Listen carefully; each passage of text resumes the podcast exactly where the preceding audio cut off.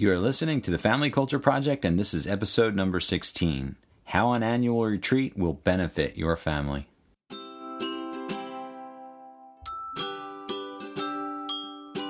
We're Carl and Kimberly Amici, and we're here to help you live a life of purpose with the ones you love. And become the family you are meant to be.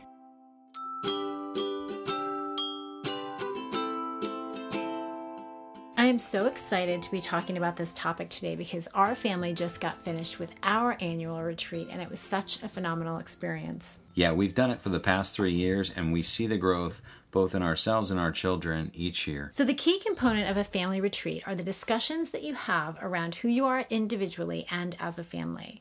Our retreat worksheet was inspired by 360 peer reviews that are commonly used within organizations.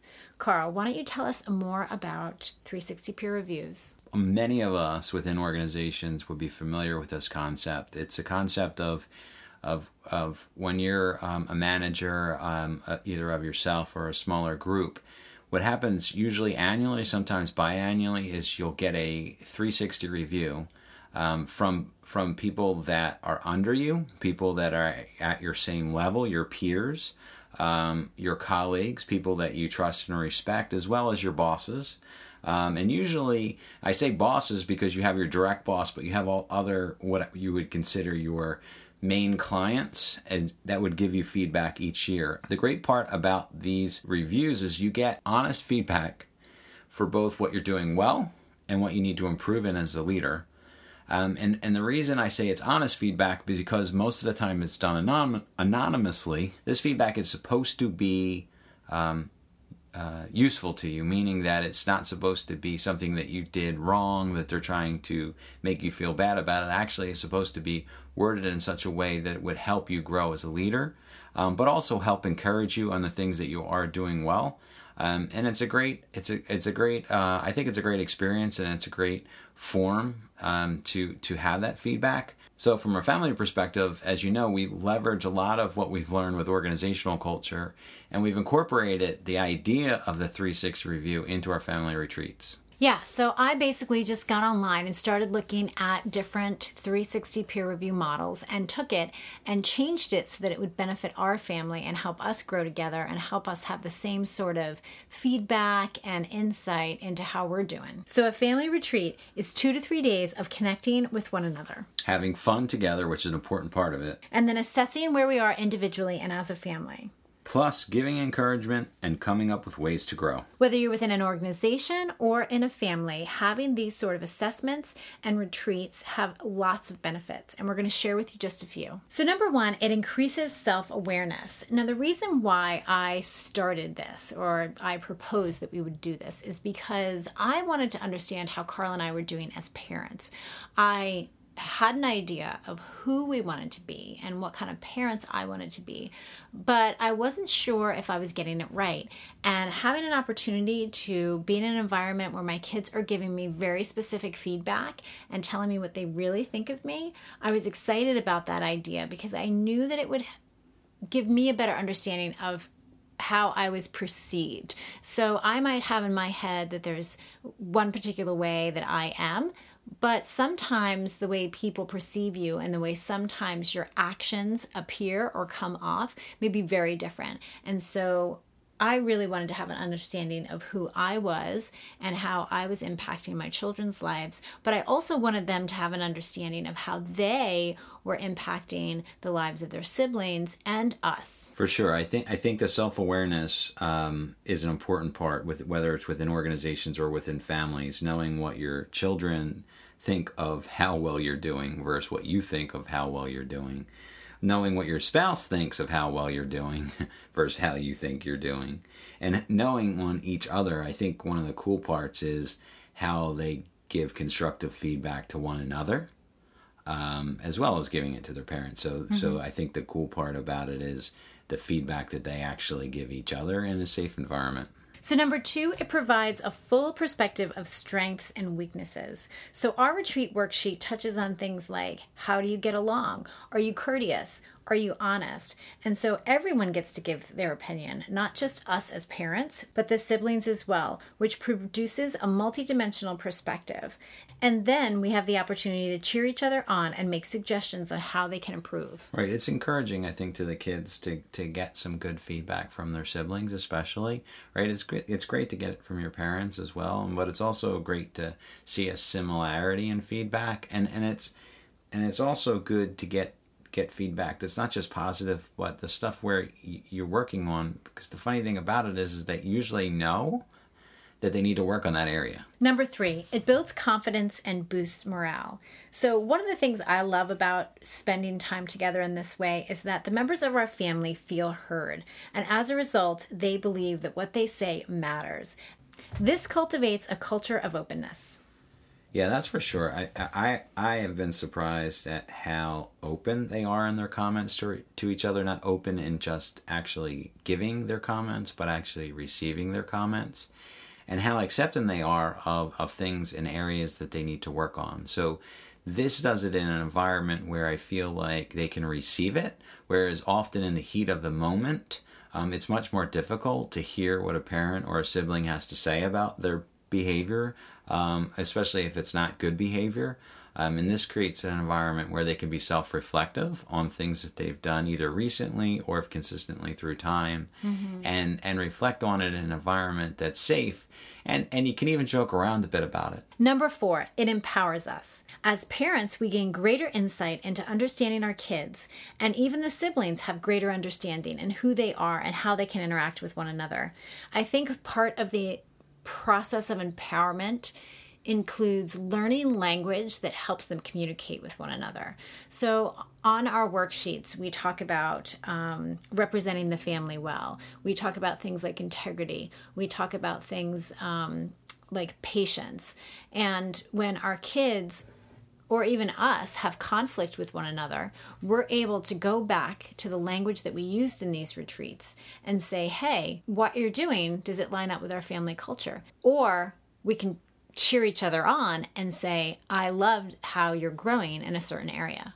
Yeah, I think the empowerment part is important because not only are they empowered to give the feedback, receive the feedback, come up with ways to actually improve, but also when you get um, check-ins and when you do check-ins you can really go back to those points and say yeah you've really improved in this area um, one of the areas as a family that we, we've talked about and joked around about on this podcast before is how we were always late and we were known for always being late but now we've improved in that area so we can look back and say we're not late anymore so that's mm-hmm. not even on you know some of the things that well we could do better as a family mm-hmm.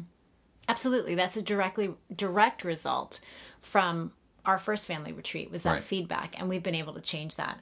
And so that brings us to number 5, which is it provides accountability. Everyone finds out how they can grow and then expectations are set in place. And the last one, number 6, is it fosters continuous improvement. I absolutely think that we should always be growing and always be learning. And I think the busyness of life sometimes prevents that. And annual retreats and check ins and accountability allows us to come alongside each other and say, How are you doing on this? How am I doing on this? What can I do better? And when you continuously annually have that sort of language and those sort of conversations, they become more and more natural. And I think in the future, our children, as they enter the workplace, as they enter environments where their progress and their work product is evaluated, they'll be able to understand what it means to grow and to improve and to be open to feedback and be humble. All right, I think that's a great point because let, let's be honest. Um, these kids are getting this young and they're getting feedback in a safe environment young and they're feeling some of the feelings of you know that we all feel when we hear critical feedback of defensiveness and, and, and the things that go wanting to defend and and the things that go along with that. But they're, they're able to do this in this safe environment and and and work through it mm-hmm. um, at these young ages and think about how much better they're going to be once they get into a work environment and they've got a boss that gives them a review mm-hmm. and and and they're going to be a step ahead of the game So, Yeah. so I think it really can, is going to help them throughout their lives. Yeah. I think for a fav- my favorite part of this is that it creates coaching moments for us to coach them and to co- for them to coach one another. And I think that's um, a huge part of improvement and self growth. And the other thing I wanted to mention on accountability, I know I know we talked about that as the fifth point, but on the accountability front, I, I like the idea of accountability in the sense of um, the kids are accountable to the behavior that they know they're doing wrong, meaning that they're being called out on the things that they know they're doing wrong. They can kind of chuckle about it, but then but then with the f- feedback that they get from all their family members, it's a recognition that everybody else knows what they're doing wrong. Mm-hmm.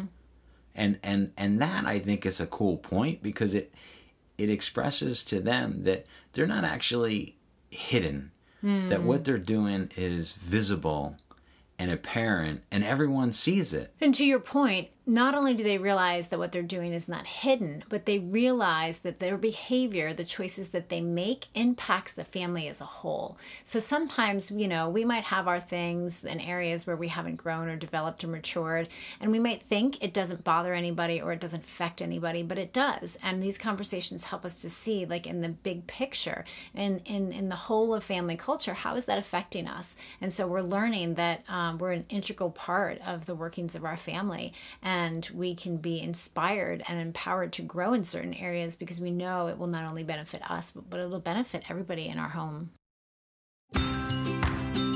Do you want to know what your loved ones really think of you? A family retreat is a fun way to connect with one another and get honest feedback on how you are doing as a family. Our family retreat is one of the things that we look forward to each year. Go to www.thefamilycultureproject.com and for only $5.99, you can download the family retreat packet and host your own family retreat. So you may be wondering when should you start having family retreats? Now, we started this pretty late in the game. We started having these retreats when our kids were 8, 10, and 12. But you can start having them earlier. If your child is old enough to have a conversation and give you their opinion on things such as when do they feel the most loved and when they like what they like most about their family and what they like least, then you're ready for your first family retreat. Just make sure that the activities that you do and the discussions that you have are age appropriate. And as you do these retreats and as you have these discussions and do these activities more often, you'll see that you become more efficient at them. The kids will become familiar with the format and they'll know what to expect and they'll look forward to having these conversations. Yeah, to that point, think about it. I mean, once you do something the first time there's a little bit of trepidation, people don't uh, exactly know exactly what they're getting themselves into, parents included.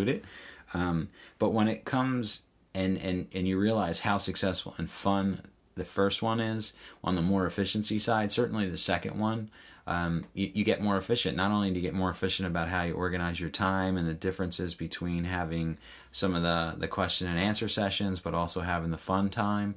Um, it just gets just gets clearer um, and easier, and um, and and, it, and it's something that we actually really look forward to each year. So, here are some tips that will help you have a family retreat.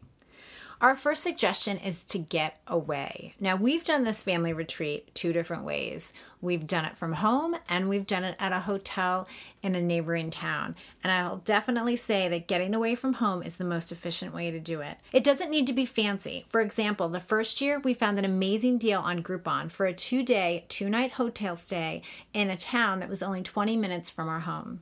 It was ideal because just getting away from the everyday routine, getting away from what's comfortable, natural, you're not distracted, you can give everybody your full attention. That was key to making it a success. So just like in an organization, when companies get away and go to a, a, conference center to get out of the normal day to day, I mean, we all know um, if you're in your house um, and you, you kind of, it's easy to get distracted. So really getting away. Um, and like she said, doing it with this with with something like a Groupon for a two night stay somewhere close to your house um, is a great is a great way to make the most out of the family retreat and mm-hmm. make it really fun as well. Kids love going to hotels, especially if they have a pool. Mm-hmm. Yeah. And you can find creative places to do it depending on your budget. Here are some of the things that you should prepare and bring to your first family retreat. First, pack your review sheets. And when I say pack them, create individual folders for each family member. Bring pens and pencils. Bring board games, playing cards, whatever you think are fun games. Bring bathing suits, bring a picnic blanket, bring water bottles and snacks. And in the car, always have a frisbee, a football, or a ball. There's many games that you can come up with on the fly, as I did the one year. We found that alternating the discussions with meal times activities that we enjoy, and special treats is the best way to do it. Think about your kid's attention span. How many minutes can you do an activity, whether it be 30, 30, 45 minutes um, with your kids on the first activity, and then break it? Whether you play cards or you go down to the pool, um, put breaks in between. This is what they actually look forward to.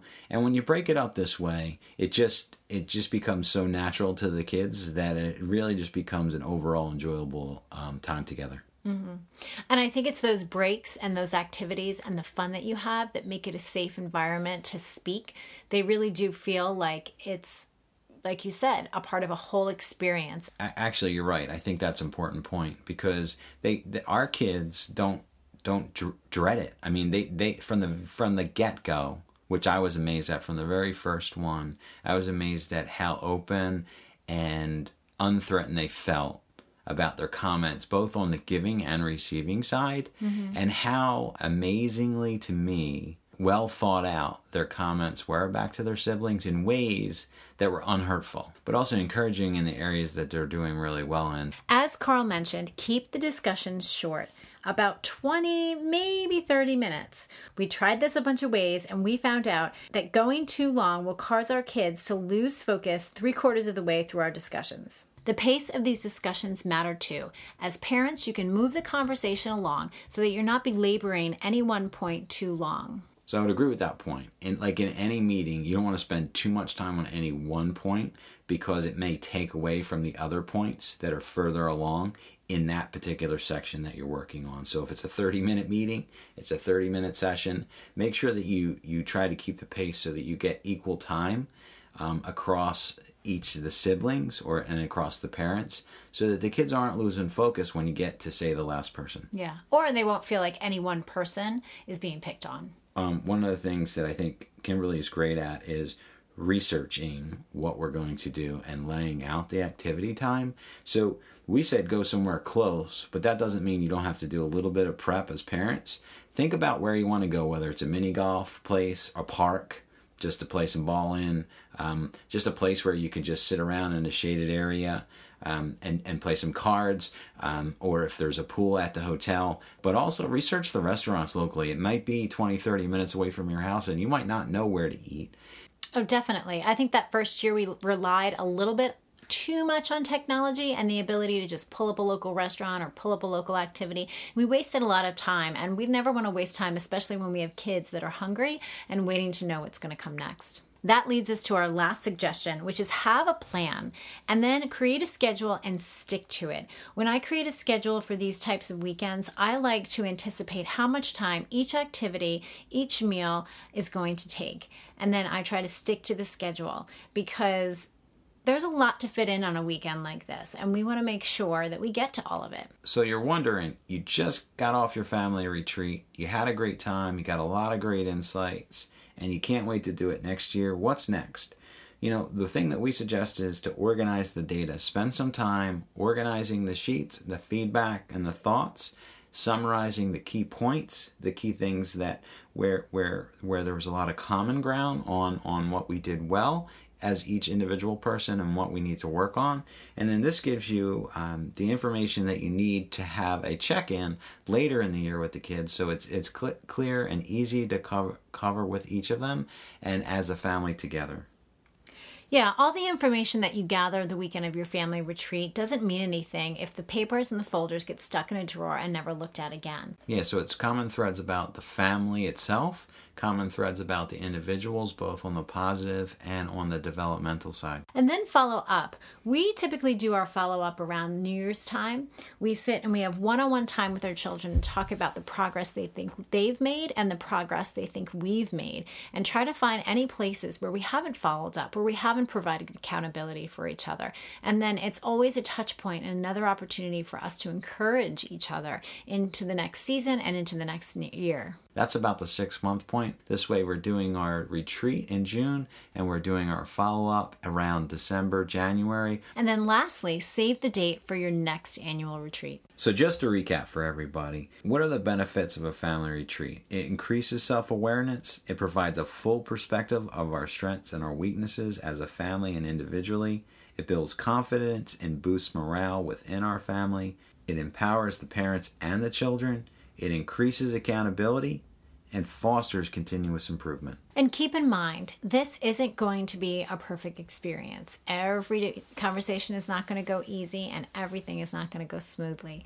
But that's okay because if you stick with it and you're patient with one another, I guarantee that it'll be an amazing experience for you.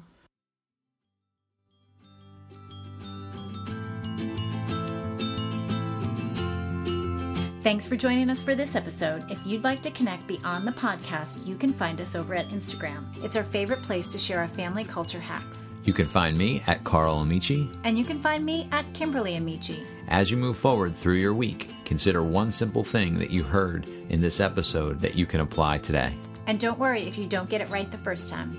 Because family culture is not about perfect, it's about purpose. To learn more about the Family Culture Project, go to thefamilycultureproject.com. Today's episode was produced by Kimberly Amici, Noel Rhodes, along with production assistant Melanie Torres. The Family Culture Project is a part of the Juniper Collective, a network of podcasting vision carriers who believe every person can have a better life.